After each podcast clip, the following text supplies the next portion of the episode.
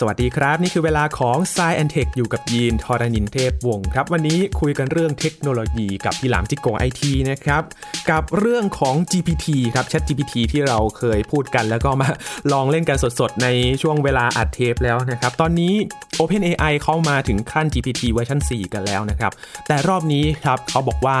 จะไม่เปิดเผยรายละเอียดเกี่ยวกับซอสโค้ดที่พัฒนานะครับ มาดูกันว่า เอ๊ะทำไม OpenAI เขาถึงมาทางนี้กันแล้วล่ะ และเรื่องของ source code นะครับ คืออะไรกัน มันมีความสำคัญเกี่ยวกับการพัฒนาซอฟต์แวร์อย่างไรนะครับ คุยกันใน Science Tech ตอนนี้ครับ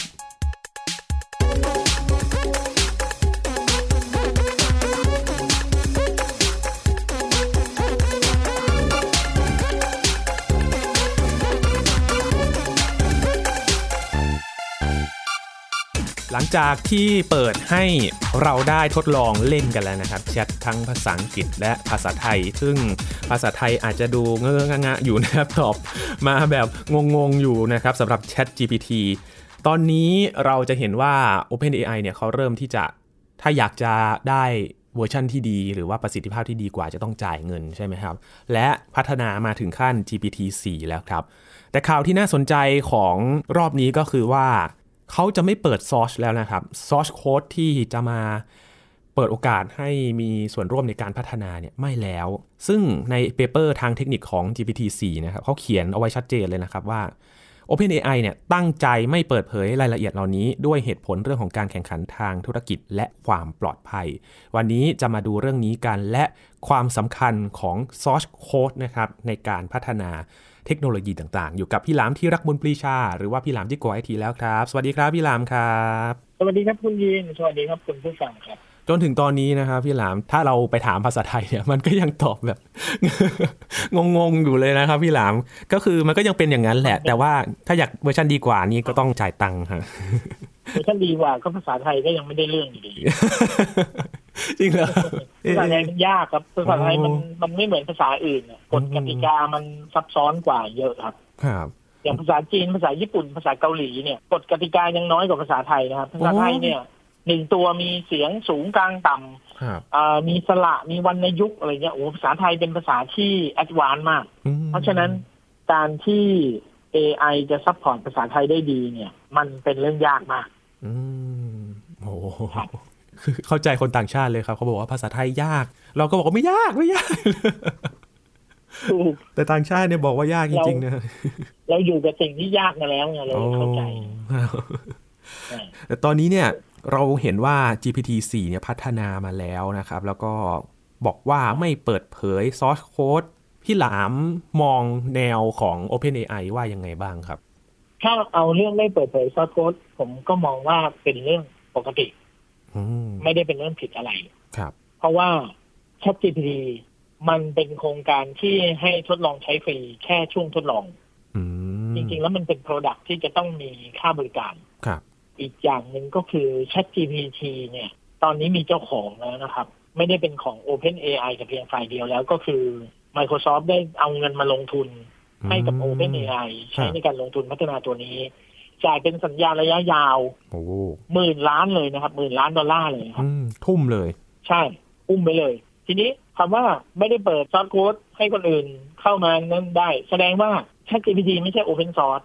อ่า ChatGPT เป็นซอฟต์แวร์หรือเป็นบริการหรือเป็นแอปพลิเคชันที่มีเจ้าของ แล้วก็ทำมาเพื่อธุรกิจโดยเฉพาะ เพราะฉะนั้น อืม ซอฟต์โค้ดเขาไม่เปิดเผยแน่นอนนะฮะอาจจะเข้าใจว่าไอ้ Open AI มันคือ Open Source เปล่ามันคือ AI แบบ Open หรือเปล่าไม่ใช่ อันนั้นมันคือชื่อเขาเฉย อ๋อ ๆชื่อบริษั ท เออ ตั้งชื่อบริษัทว่า Open AI แต่มันไม่ได้ Open ทั้งบริษัทมันยังต้องมีธุรกิจในการทำมาหากินเลี้ยงปากเลี้ยงท้องอยู่ อืมแต่ถ้าพูดถึงเรื่องนี้นะที่หลามบอกว่าเป็นเรื่องปกติแน่นอนว่า มันก็จะมีหลายบริษัทที่เขาพัฒนา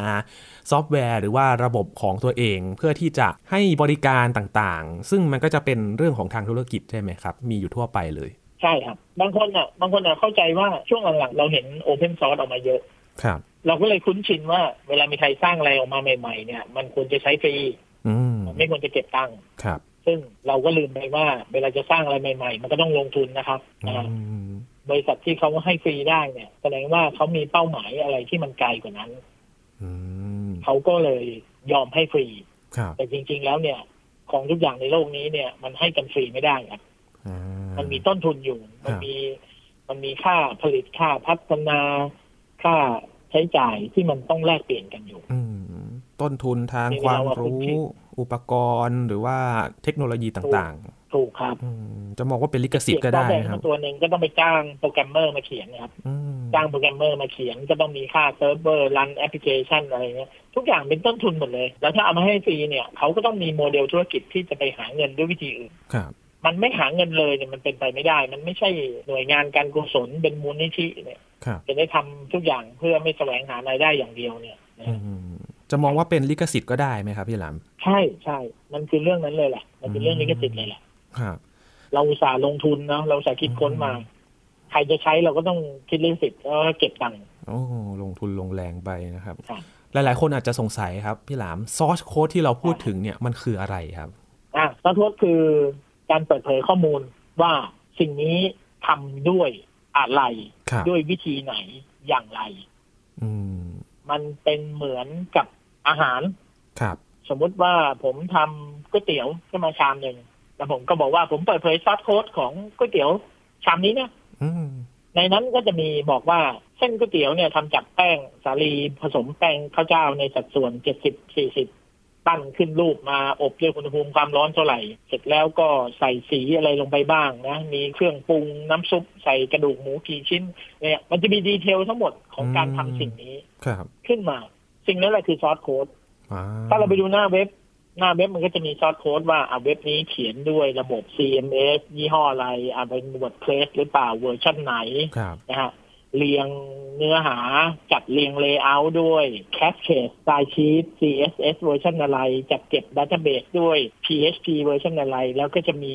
สคริปต์แบบไหนบ้าง อันนี้คือซอสโค้ดของหน้าเว็บ ม ซอสโค้ดของโปรแกรมก็เหมือนกันครับซอสโค้ดของโปรแกรมเนี่ยมันก็จะมีแบ่งได้เป็นหลากหลายรูปแบบ ครับ บางโปรแกรมเนี่ยเขาทำซอสโค้ดมาเพื่อให้คนที่จะมาใช้บริการเขาเนี่ย ดูว่ามันใช้โครงสร้างที่เหมาะสม เพียงพอที่เขาจะเอาไปใช้งาน อืม ในระดับที่เขาต้องการหรือเปล่า ครับ ซึ่งซอฟต์โค้ดแบบนั้นมันก็จะเปิดเผยแค่นิดเดียว เช่นว่าแอปพลิเคชันตัวนี้รันสคริปต์ทั้งหมดด้วย Java ครับ แล้วก็จัดเก็บข้อมูลด้วย PHP ทั้งหมดนี้รันเซอร์วิสอยู่บนคลาวของ Amazon Web Service จะเปิดเผยแค่นี้เลยสามอย่าง อืม เพื่อที่ว่าอะไร เพื่อที่ว่าคนที่จะมาใช้บริการแอป เนี้ยจะได้รู้ว่าเฮ้ยถ้าเราซื้อแอปนี้ไปใช้ในองค์กรของเรา ครับ มันแมทกับข้อมูลที่เรามีในองค์กรแล้วหรือเปล่า เราเก็บ PHP โอเค มันใช้ฐานข้อมูลเดียวกันได้ ม องค์กรเราเนี่ยมีแอปพลิเคชันที่รันบน Java เพราะฉะนั้นเบราว์เซอร์ที่ใช้งานแอปพลิเคชันตัวนี้ มันก็จะสปอร์ต Java ด้วยเช่นกัน ครับ เสร็จแล้วระบบคลาวของเราเนี่ย ถ้าวิ่งออกอินเตอร์ผ่าน Amazon Web Service ได้แสดงว่าแอปพลิเคชันตัวนี้เหมาะสมกับองค์กรเขา ม อันนี้คือซอสโค้ดที่เปิดเผยในกรณีที่ต้องการให้ผู้ใช้บริการรู้ ม อ่า อันนี้เป็นแบบหนึ่งที่ผมยกตัวอย่างให้ดูนะ ครับ กับอีกแบบหนึ่งคือซอสโค้ดแบบ Open Source อืม ซอสโค้ดแบบ Open Source นี่คือเปิดเผยหมดเลย ครับ เหมือนในสูตรก๋วยเตี๋ยวอย่างที่ผมบอกทีแรกอะ ทุกคน บอก ทำ หม ได้ ดเลยคือ คนสามารถเห็นซอสโค้ดตัวนี้แล้วสามารถทำก๋วยเตี๋ยวแบบที่ผมทำได้เลย อ่ ขึ้นมาสร้างขึ้นมาได้เลยหนึ่งจาน ก๋วยเตี๋ยวสูตรพี่หลาม แบบเดียวกันเลย ได้รสชาติเดียวกันเลย เพราะส่วนผสมอินกิวเดียนทุกอย่างวิธีการทำอะไรผมบอกมาในนั้นหมดแล้ว ครับ อันเนี้ยคือ Open Source ม โอเ n นซอ c e เนี่ยคือซอสโค้ดที่ตั้งใจจะเปิดเผยทุกอย่างอย่างละเอียด ครับ เพื่อให้คนที่สนใจเนี่ยสามารถเอาไปใช้ได้ฟรี ม หรือเอาไปพัฒนาเอาไปดัดแปลงต่อ เป็นเวอร์ชั่นของเขาได้ด้วย ครับ พอมาถึงตรงนี้เราต้องอธิบายต่อเลยว่า แล้วทำไมถึงมีโอเพนซอ r c e มีซอสโค้ดที่แบบเปิดเผยหมดขนาดนี้ อืม ในเมื่อพี่หลามบอกว่าในโลกนี้ไม่มีอะไรได้มาฟรี ครับ แล้วเขาให้ฟรีทำไม อ่า ยกตัวอย่าง Open Source ที่ยกตัวอย่างได้ง่ายที่สุดคือระบบปฏิบัติการ Android อ๋อครับ อ่า Apple ออก iPhone มา เป็นระบบ iOS ไม่มีใครเอา iOS ของ Apple ไปใช้กับมือถือของเขาได้ เพราะ Apple ทำเป็นระบบปิด และไม่อนุญาตให้ใครใช้ด้วย Google ตามมาทีหลัง Google ต้องการที่จะแข่งกับ iOS ให้ได้ เพราะว่า iOS ออกตัวก่อนถึง 2 ปี ครับ Google ก็เลยบอกว่า งั้นเราต้องทำให้ Android เนี่ยเป็น Open Source อืม เพื่อที่การเจริญเติบโตของมันเนี่ยจะได้รวดเร็วที่สุด ครับ เพราะหนึ่ง Google ไม่ได้เป็นคนผลิตโทรศัพท์มือถือเอง Google ต้องพึ่งพาคนอื่น ๆ ผลิตโทรศัพท์มือถือขึ้นมา แล้วเอาระบบปฏิบัติการ Android ไปใช้ ถ้า Google ทำเป็นระบบปิด แล้วบอกว่าเฮ้ยมาซื้อ Android ใช่ไหมสิ ฉันคิดแกเครื่องละสองพันห้าผู้ผลิตมือถือ Android อาจจะไม่ตัดสินใจซื้อ Android จาก Google เนี่ยอาจจะไปซื้ออย่างอื่น อืม เพราะมันมีราคา มันมีต้นทุนแล้ว ครับ ถ้า Google อยากให้ Android ดัง และมีจำนวนคือการจะดังกว่า iPhone ได้ต้องมียอดคนใช้เยอะกว่า iPhone เพราะฉะนั้นเขาต้องผลักดันทุกทางเขาก็เลยผลักให้มันเป็น Open Source ครับฟครีรับ Android ใครเอาไปใช้ก็ได้เอาผู้ผลิตมือถือสบายเลยดิ โอ้ มือถือจีนถึงแจ้งเกิดไงครับ อ่า ใช่ไหม เสี่ยวมี Oppo Vivo Huawei OnePlus สารพัดสารเพยี่ห้อเนี่ยแต่ละยี่ห้อเนี่ยสามารถสร้างโทรศัพท์มือถือขึ้นมาของตัวเอง แล้วเอา Android ไปใส่ได้เลย ครับ โดยที่ไม่มีค่าใช้จ่าย อืม ฟรีพอฟรีทุกคนก็เอาไปใช้จำนวนมันก็เพิ่มขึ้นอย่างรวดเร็ว แล้วถามว่าแล้ว Google ได้อะไรจากเรื่องนี้ Google ให้ Android ฟรีครับ แต่ Google มีอยู่อีกตัวหนึ่งที่เรียกว่า Google Service ครับ Google Service คืออะไร คือการล็อกอินด้วย Gmail ล็อกอินเสร็จปุ๊บ อืม การล็อกอินตัวนี้จะทำให้คุณสามารถเข้า Play Store เข้า Play Store แล้วคุณก็ไปดาวน์โหลดแอป คุณก็ไปใช้บริการต่างๆ ของ Android ได้อย่างครบทุกฟังก์ชัน ครับ Android อะให้ฟรีนะ แต่ Google Service ต้องเสียตังค์ อ่า อ่ามันเป็นการมันเป็นแผนล่อซื้อไง อืม อ่ามีคนใช้ Android ไปสักร้อยล้านคน ก็ต้องมีคนมาซื้อ Google Service ร้อยล้านชิ้นเช่นกัน โอ้โห ถูกไหมฮะนี่ไงมันมาตอบคำถามว่าทุกอย่างในโลกนี้ไม่มีคำว่าฟรี อืม Android ฟรีก็จริงแต่ Google Service เสียตังค์นะจ๊ะอ่าแต่ผู้ผลิตมือถือจริงเขาก็พลิกแพลงเนาะ ครับ เขาก็บอกว่า เอ้ยเราเอา Android ฟรีมาใช้ แต่เราไม่ใช้ Gmail ในการล็อกอิน เราไม่ใช้ Play Store เราไปสร้างสโตร์ของเราเอง เราไปลง APK ของเราเอง อ๋อ เราไปดัดแปลงของเราเองแล้วเราก็ไม่เสียเงินให้ Google สักบาทอะไรเงี้ยคนจีนก็เลยไม่ได้ใช้บริการของ Google เลย คนจีนก็สามารถใช้สมาร์ทโฟน Android อยู่กับสภาพแวดล้อมระบบนิเวศของเขาได้ โดยที่ Google ไม่ได้ตังค์สักบาท โอ้โห อ่าแต่ทั่วโลกเนี่ยทำอย่างนั้นไม่ได้ ครับ ทั่วโลกก็ยังต้องใช้พึ่งพาเพจโตอยู่ แล้วก็ต้องใช้ Google Service ครับ คนผลิตโทรศัพท์มือถือเนี่ย ผลิตมาหนึ่งเครื่องก็ต้องยอมจ่ายค่า Google Service ผมเข้าใจว่าประมาณ4-5ดอลลาร์ต่อหนึ่งเครื่อง ตอนหนึ่งเครื่องใช่ไหมฮะ เขาขายโทรศัพท์มือถือได้หนึ่งล้านเครื่อง เขาก็ต้องจ่าย Google ประมาณห้าล้านดอลลาร์ อืม โลกนี้มีสมาร์ทโฟน Android หนึ่งพันล้านเครื่อง Google ก็ได้ห้าพันล้านดอลลาร์ รับเข้ากระเป๋าไปเลย ที่ Android เนี่ย เป็น Open Source ก็เพราะว่า จริง ๆ แล้ว Google เนี่ย ก็ไปสร้าง Android เนี่ย จากการดัดแปลงของ Linux มาอีกทีหนึ่ง อ่า Linux ก็เป็นระบบการระบบปฏิบัติการ Open Source ครับ แต่ตอนแรกเนี่ยมันอยู่บนเครื่องคอมพิวเตอร์ PC แล้วมันก็ถูกดัดแปลงมาใช้ในอุปกรณ์พกพาบางส่วน ครับ แล้ว Google ก็มาดัดแปลงมันให้มันกลายเป็นระบบปฏิบัติการบนโทรศัพท์มือถืออีกทีหนึ่งแล้วกลายเป็น Android ค เพ รับ ราะฉะนั้นแนวทางของ Google เนี่ยเหมือนมันเป็น Open Source ตั้งแต่แรก ก็คือเอาของฟรีมาดัดแปลง เพราะฉะนั้นคนก็มีสิทธิ์สามารถเอา Android ไปดัดแปลง เป็นระบบปฏิบัติการมือถือของเขาด้วยเช่นกัน อืม อ่าอย่างหัวเว่ยอ่ะหัวเว่ยเขาบอกเขาไม่ง้อ Google ใช่ไหม อ้าว เขาไปสร้างไอ้ Harmony ระบบปฏิบัติการของเขาเอง ครับ โปรแกรมเมอร์หลายคนก็ไปรื้อซอสโค้ดของ Harmony รื้อไปรื้อมาก็เจอ Android อยู่ในนั้นแหละครับ อ๋อ เขาก็ไปดึงบางส่วนของ Android มาสร้างเป็น Harmony ครับ เพราะว่ามันก็คือ Open Source มันคือซอสโค้ดฟรีที่สามารถเอามาดัดแปลงได้เช่นกัน อืมซึ่งเอาจริงๆ พอ เนี่ เป็น ย อย่างนี้ Google ก็ไปตำหนิหรือต่อว่าหัวเว่ยไม่ได้นะว่า เฮ้ย Harmony คุณก็เอา Android ไปนี่ก็ Android มันเอาไปได้ฟรีอยู่แล้ว อืม เออใช่ไหม คือรูปร่างการใช้งานมันก็จะคล้ายๆกันเลย เพราะซอสโค้ดคล้ายๆกัน ใช่ เหมือนเอาโครงสร้างพื้นฐานมามาเปลี่ยนหน้าตามันอย่างเดียวนิดเดียว อ๋อ ใช่ไหมฮะ ค เพ รับ ราะจริง ๆ แล้วเนี่ย จะสร้างระบบปฏิบัติการบนโทรศัพท์มือถืออะไม่มีทางสร้างได้ภายในปีสองปีนะครับจริงๆ อืมถึงว่าเขาเปิดตัวเร็วจัง ทะเลาะกับอเมริกา เออ เปิดตัวเร็วมากใช้เวลาแค่ปีกว่าๆเอง อื ไม่ได้ มันทำไม่ได้ อืม กว่าจะทำได้จริงเนี่ยต้องพัฒนากันมาเป็นสิบปีกว่ามันจะสมบูรณ์เนี่ย ครับอืม ใช่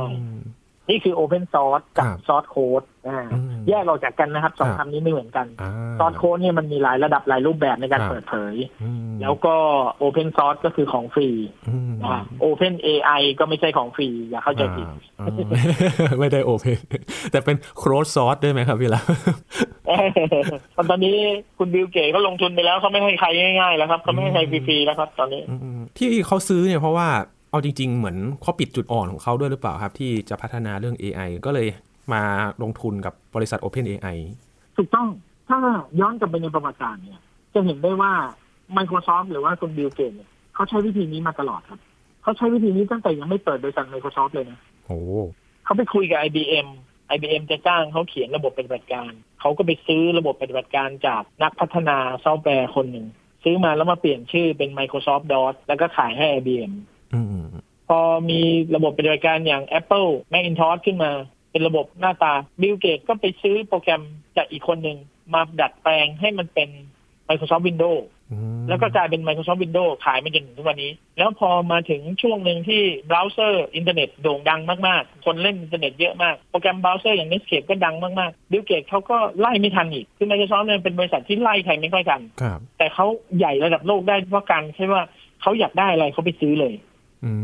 ม พอ Microsoft อยากได้เบราว์เซอร์ก็ไปซื้อเบราว์เซอร์อันหนึ่งมา แล้วก็มาเปลี่ยนชื่อเป็น Internet Explorer เขาก็มีเบราว์เซอร์เลย โอ้ อย่างทุกวันนี้ก็เหมือนกันครับ ทุกวันนี้พอ AI เริ่มมาปุ๊บ Microsoft ก็ไม่ได้มีพื้นฐานทางด้าน AI มาก่อน ครับ Microsoft ก็ใช้วิธีง่ายๆครับในการเอาเงินไปให้หมื่นล้านกับ OpenAI แล้วก็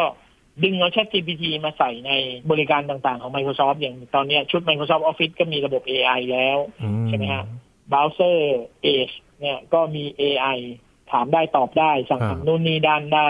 มันก็คือไส้ในของ ChatGPT นั่นเอง อืม ถ้าใครรู้ประวัติศาสตร์เนี่ยจะรู้เลยว่าเขาทำแบบนี้มาตลอด อืม คือเขาไม่ได้สร้างอะไรด้วยตัวเองอยู่แล้วแต่เขาใช้วิธีไปซื้อมาเลยแล้วมาเปลี่ยนชื่ออ่า อ๋อ แต่เขาเป็นบริษัทใหญ่ไงเขาสามารถซื้อของแพงๆเขาสามารถลงทุนระดับหมื่นล้านได้ อ่า ซื้อความสำเร็จได้ในชั่วข้ามคืน เงินเท่านั้นเสกสรรให้เราได้ ถูกครับ โอ้โห ไม่ปฏิเสธด้วยนะครับ เพราะว่าเหมือนมันเป็นกลยุทธ์ทางธุรกิจเหมือนกันนะครับพี่หลามเหมือนจะได้เร็วด้วยนะฮะถ้ามองอย่างนั้น เพราะ อ่า ถ้าพัฒนาน่าจะใช้เวลานาน ใช่ปลาใหญ่จะเป็นปลาที่ใหญ่ที่สุดได้ก็คือต้องกินปลาใหญ่กว่า ครับ ปลาใหญ่ก็ใช้เงินที่ตัวเองมีเนี่ยไปซื้อปลาใหญ่กว่าแล้วมาหั่นเป็นชิ้นๆแล้วก็กินเข้าไป ตัวมันก็จะโตขึ้น อืม หลักการนี้เลย ครับยินนึกถึงข่าวข่าวหนึ่งครับ ที่ยินเคยคุยกับพี่หลาม ครับ เรื่องของซอสโค้ดเนี่ยแหละครับ ที่ EA ครับ ถูกแฮ็กและนำซอสโค้ดไปพัฒนาเกมที่ลักษณะคล้ายกันเลย เอ๊ะเข้าไปเข้าถึงได้ยังไงครับแบบนั้น โอ้โห ถ้า ถ้าในกรณีอย่างนี้คือซอสโค้ดนั้นไม่ได้ถูกเปิดเผย อืม แต่ซอสโค้ดนั้นน่ะ มันอยู่ข้างในตัวเอนจินเกมเลย อืม แล้วแฮกเกอร์ใช้วิธีการแฮกเข้าไป คือเจาะเข้าไป ครับ แล้วไปลื้อดูโค้ดโปรแกรมมิ่งที่อยู่ข้างในนั้น แล้วก็ก๊อปปี้ออกมานะฮะซึ่งอันนี้จะไม่เรียกว่าซอสโค้ดก็ได้ มันคือการเจาะเข้าไปดูไส้ในเลยอะ อืม ซึ่งมันไม่ใช่สิ่งที่คนทั่วไปจะเห็นได้ครับ ครับโห อย่างนี้เขาเข้าไปแล้วเขาก็ก๊อปปี้ได้เลย แต่ว่าสุดท้ายมันก็มันก็ผิดกฎหมายอยู่ดีนะ ต่อให้ต่อให้แฮกเกอร์ไปขโมยสิ่งที่ EA ทำไว้ แล้วถ้ามีบริษัทไหนซื้อต่อจากตรงนี้ไปแล้วมาทำแล้วถ้าเกิดขึ้นเป็นคดีฟ้องร้องกันขึ้นมาไปศาลเปรียบเทียบแล้วเนี่ยถ้าค้นพบว่ามันมาจากเวเดียวกันเนี่ย ก็เอาผิดได้ครับ ผมเป็นเรื่องทางกฎหมาย อา ไป อย่างเงี้ยถือว่าเป็นการก๊อปปี้หรือขโมยซอสโค้ดโดยไม่ชอบทำได้ อืม ครับ เหมือนไปละเมิดลิขสิทธิ์ใช่ไหมครับพี่หลามนะมองเปรียบเทียบ อ่า แบบนั้น ใช่ เอาไป ยกเว้นว่าแบบ reverse engineering โดยที่ขึ้นศาลแล้วไม่สามารถเอาชนะกันได้ด้วยทางเทคนิคอะครับ ครับ ซึ่งเหตุการณ์แบบนี้มีไม่บ่อยในประวัติศาสตร์ อื อย่างสมัยก่อนเนี่ย IBM เป็นคนทำ IBM PC เป็นคอมพิวเตอร์ตั้งโต๊ะ ครับ ผู้ใช้ทำบ้านคนแรกๆ ยี่ห้อที่สองคือยี่ห้ออะไรรู้ไหมครับ อะไรครับพี่หลาม ยี่ห้อ Compaq โอ้ พอ Compaq ทำคอมพิวเตอร์ตั้งโต๊ะออกมาขายปุ๊บ IBM ฟ้องเลย อืม ว่าลอกเลียนแบบแพลตฟอร์มของเขา ครับ ขึ้นศาลไปปุ๊บ Compaq ไม่โดนเอาผิด ก็อะไรคบ เพราะว่า พี่หลม ศาลพิจารณาแล้วว่า Compact ไม่ได้เรียนแบบ IBM แต่ Compact ใช้วิธีการ reverse engineering คือวิศวกรรมย้อนกลับ อืม ซึ่งมันจะไม่ได้เป็นการ copy Compact เลยพ้นผิดครั้งนี้ แล้วก็ทำให้หลังจาก Compact พ้นผิดปุ๊บ ทุกคนก็ใช้วิธีเดียวกัน โลกนี้ถึงได้มีเครื่องคอมพิวเตอร์ที่นอกเหนือจากยี่ห้อ IBM โอ้กำลังสงสัยเลยครับว่าเออ แล้วทำไม มันมีคอมพิวเตอร์หลายยี่ห้อได้มันเกิดจากอะไรกัน อ่ะพอ Compact พ้นผิดนะครับพอ Compact พ้นผิดจากคดีความนี้ปุ๊บ Compact ก็บอกว่าใครจะใช้วิธีผมก็ได้ อืม คอมแพ t ก็ไม่ห่วงไว้คอมแพ t ว่าใครจะใช้วิธีผมก็ได้ เพราะว่าคอมแพ t บริษัทเล็กๆอะไปสู้กับ IBM อะสู้ไม่ไหวอยู่แล้ว ครับ ก็เลยต้องชวนคนอื่นมาเยอะๆ แล้วมันช่วยกันลุม IBM จนทุกวันนี้ IBM เลิกทำคอมพิวเตอร์ตั้งโต๊ะ แล้วไปทำเซิร์ฟเวอร์ ไปทำศูนย์ Data Center อย่างเดียว อืมเปลี่ยนเวไปเลย เนี่ยเหตุการณ์อย่างเงี้ยมีเกิดขึ้นไม่บ่อยครั้งในโลกนี้ ไม่บ่อย คือสังเกตดีๆพอมันเกิดทีนี่มันเออได้เห็นว่าเออทำไมคอมพิวเตอร์มันมีหลากหลายต้นกำเนิดใช่ไหมครับ หลากหลายบริษัทที่เขาทำมา แล้วอย่าง Apple ล่ะครับพี่หลาม ครับ เขาเริ่มต้นมายังไงครับ ในการพัฒนาเทคโนโลยีต่าง โอ้โห Apple นี่มาจากสายประดิษฐ์ฮาร์ดแวร์ แล้วก็สายโปรแกรมมิ่งเองล้วน ๆ โอ้ ๆ คือไม่ได้ไปเอาเทคโนโลยีของใครเลย ครับ เริ่มต้นจากสตีฟวอสเนียกเนี่ย ปั้นแผงวงจรขึ้นมาเองเลยนะ ออกแบบลายวงจร ออกแบบแผงวงจร ออกแบบเซอร์กิตขึ้นมาเอง เสร็จแล้วก็เขียนโปรแกรมใส่เข้าไปในเซอร์กิต แล้วก็เอาภาพขึ้นจอ แล้วก็ทำเป็นเครื่องคอมพิวเตอร์ของตัวเองขึ้นมา อืม คือมันเป็นของเขาร้อยเปอร์เซ็นต์เลย ครับ และ Apple ก็ยึดแนวทางนี้มาตลอดครับว่า ไม่ว่าจะเป็นเครื่องหรืออุปกรณ์ใดก็ตาม อาจจะเป็นคอมพิวเตอร์ Macintosh ถึงแม้ว่าเขาจะไปแอบไปดูที่ซีล็อกพาร์คนะ ไปดูระบบปฏิบัติการแบบมีกราฟิกนะ เป็นหน้าจอกราฟิก แล้วก็เห็นเมาส์คอมพิวเตอร์อะไรเงี้ยเขาก็แค่เห็นนะ แต่เขาไม่ได้รู้ว่ากลไกมันทำงานยังไง อืม เขาแค่เห็นว่า เอ้ยมันทำแบบนี้ได้ ครับ เขาก็มาคิดหาวิธีที่จะทำแบบนั้นได้ด้วยตัวเอง ม จนออกมาเป็นเครื่อง Macintosh Microsoft เห็นก็ตื่นเต้นรีบทำ Windows อ่าไอ้ Microsoft เนี่ยเห็นคนอื่นทำแล้วก็รีบทำ ตาม ใช่ไหมฮะแต่ Apple เนี่ยไม่เคยไม่เคยไปซื้อใคร ไม่เคยไปพึ่งพาเทคโนโลยีใครเลย สร้างของตัวเองมาตั้งแต่ต้นจนมาไอพงไอพอดเครื่องเล่นเพลง อืม มาออกแบบสโตร์ขายเพลง มา ครับทำมือถือทำเครื่องคอมพิวเตอร์ MacBook โน้ตบุ๊กอะไรอู้ทำเองหมดเลย อืม ระบบของ Apple เนี่ยถือเป็นระบบที่เรียกว่าเป็นเอกเทศมาก ๆ นะฮะแล้วก็ไม่เคยอาวจะพูดว่าไม่เคยก็ไม่ได้ Apple เนี่ยเคยปล่อยให้คนอื่นเอา Mac OS ไปใส่ในยี่ห้ออื่นนะครับ อ๋อ อยู่ประมาณช่วงหนึ่ง ครับ ซึ่งช่วงนั้นเนี่ยมันเป็นช่วงที่สตีฟจ็อบไม่อยู่ อ๋อ เป็นสตีฟจ็อบโดนโดนไล่ออกจากบริษัทไป ครับ สักประมาณสิบปีอะสตีฟจ็อบโดนไล่ออกประมาณสิบปีสิบปีเนี่ย Apple ตกต่ำมากครับ ครับ ตกต่ำจนกระทั่งถึงยอมขายยอมขายสิทธิ์ในการใช้ Mac OS ให้คนอื่น อืม เออก็มีบริษัทโมโตโรล่า มีบริษัทนู้นบริษัทนี้สร้างเป็นเขาเรียกว่าแม็กโคลน ครับ คือ โคลนนิ่ง ร่างจำแรงของแม็ก แล้วก็ใส่ Mac OS เข้าไป ใส่ระบบปฏิบัติการ Mac เข้าไปแล้วก็ขาย ครับ คนก็ไม่ค่อยกล้าซื้อนะ คนก็กลัวๆคนก็แบบว่า เฮ้ย มันใช้ Mac OS แต่มันไม่ใช่ Mac OS อืม แต่มันไม่ใช่เครื่อง Mac มันเรียก Apple แล้วมันมันจะยังไงล่ะ มันดูเหมือน อืม ไปแบบไปดอยของเขามา มันดูเหมือนได้มาไม่ค่อยชอบทำอ่ะ คนก็ไม่กล้าใช้นะ โอ้ เออมันก็ขายไม่ดีแล้วมันก็เจ๊งกันหมดเลยนะ เจ๊งกันหมดเลยสี่ห้ายี่ห้อ ครับ แล้วพอสตีฟจ็อบส์กลับมาช่วยบริษัทก่อนที่บริษัทจะล้มละลายใน 90 วันสุดท้ายเนี่ย สิ่งแรกที่สตีฟจ็อบส์ทำคือยกเลิกสิทธิในการใช้ Mac OS ม ของทุกบริษัท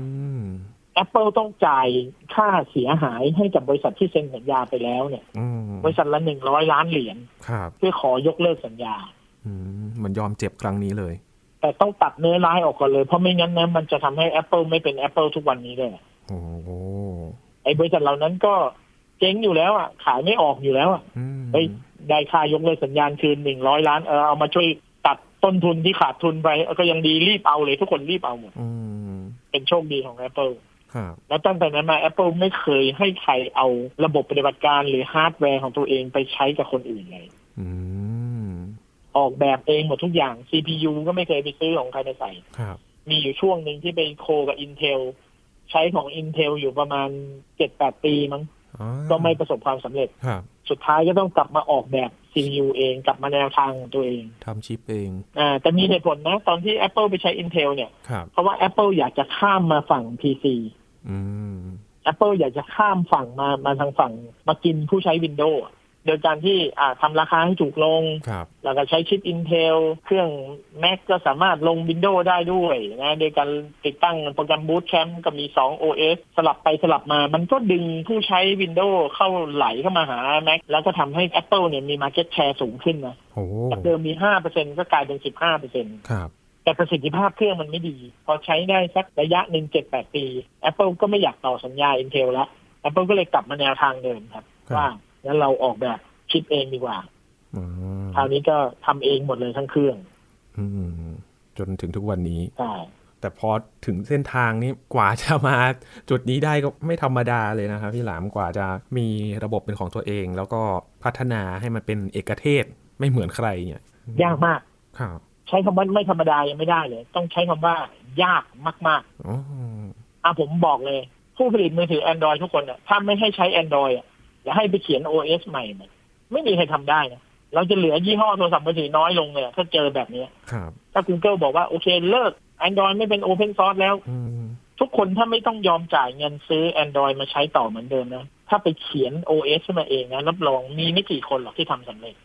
ยากมาก อืม ขนาด Microsoft เองอะอยากจะเขียนระบบปฏิบัติการบนโทรศัพท์มือถืออะยังทำไม่สำเร็จเลยไอ้ Windows Phone เนี่ย อ๋อ Windows Phone มีอยู่ช่วงหนึ่ง ใช่โนเกียจำได้ไหม ครับ เอาโนเกียมาฆ่าแท้ อืมโหขนาด Windows เองก็ยังไม่ไหวเลย ๆใช่ แสดงว่าศาสตร์การเขียนโค้ดเนี่ย ถือว่าอื้อหือปราบเซียนเหมือนกันนะครับพี่หลาม ใช่ครับ เวลาเราเขียน OS ระบบปฏิบัติการหรือเขียนแอปพลิเคชัน หรือเขียนเซอร์วิสอะไรขึ้นมาก็ตามเนี่ย มันก็คือโปรแกรมมิ่งนี่แหละครับ อ่า มันคือการเขียนโปรแกรมนี่แหละ ครับ มันก็คือภาษา C ภาษา Assembly ภาษา โอ้ Java ภาษานู่นนี่นั่นอะไรเงี้ย Python อะไร ครั เงี้ บ ยที่เราเขียนนี่แหละ ครับ แต่เวลาเราจะดูรายละเอียดที่เขาเปิดเผยเนี่ย อ่า เราจะเรียกว่าซอสโค้ด ครับ แต่เราจะไม่เรียกทั้งหมดว่าซอสโค้ด ครับ อ่า มันจะแยกวิธีการใช้งานคำภาษาแบบนี้ อ่าพูดง่ายๆการเขียนโปรแกรมการโปรแกรมมิ่งต่าง อ่า ๆโดยรวม ใช่ ตอนนี้คือในในหัวนี่ เป็น The Matrix เลยครับ มีโค้ดเต็มหัว เออตัวหนังสือวิ่งวิ่งวิ่งวิ่งเต็มหัวเลย โอ้ย้อนกลับมาที่ ChatGPT หรือว่า AI นะครับ คือเข้าใจเลยว่าทำไมเขาถึงไม่เปิดเผยข้อมูล เนื่องจากว่า Microsoft เนี่ยเขาก็ซื้อไปแล้ว แน่นอนว่าผลประโยชน์เรื่องของทางธุรกิจในการพัฒนาต่าง ๆ เนี่ยมันมีค่าคุ้มครองของมันอยู่นะครับ แล้วเราก็จะเห็นว่า ใช่ ทั้ง Open Source ที่เราบอกว่าเขาเปิดเผยมาเนี่ย แต่จริง ๆ แล้วมันก็ยังมีอะไรบางอย่างที่ต้องมาแลกมาด้วย อย่าง Android นี่ตัวอย่างชัดเจนเลยนะครับ ถ้าไปเปรียบเทียบกับ Apple ใช่ วันนี้ ใช่ นี่ได้ความรู้เกี่ยวกับเทคโนโลยีนะครับ และรู้ว่าการเขียนโปรแกรมนั้นไม่ใช่เรื่องง่ายเลยครับ วันนี้ขอบคุณพี่หลามมาก ๆ เลยครับ ขอบคุณครับ ค ส รั วัสดีครับ บ นี่คือ Science and Tech นะครับ คุณผู้ฟังติดตามรายการของเรากันได้ที่ www.thaipbspodcast.com ครับรวมถึงพอดแคาสต์ช่องทางต่าง ๆ ที่คุณกำลังรับฟังเราอยู่นะครับ อัปเดตเรื่องวิทยาศาสตร์เทคโนโลยี และนวัตกรรมกับเราได้ที่นี่ทุกที่ทุกเวลากับ Thai PBS Podcast ครับ ช่วงนี้ยีนคอรณินเทพวงศ์พร้อมกับพี่หลามพี่รักคุณปรีชาหรือว่าพี่หลามที่กัวไอทีลาไปก่อนนะครับ สวัสดีครับ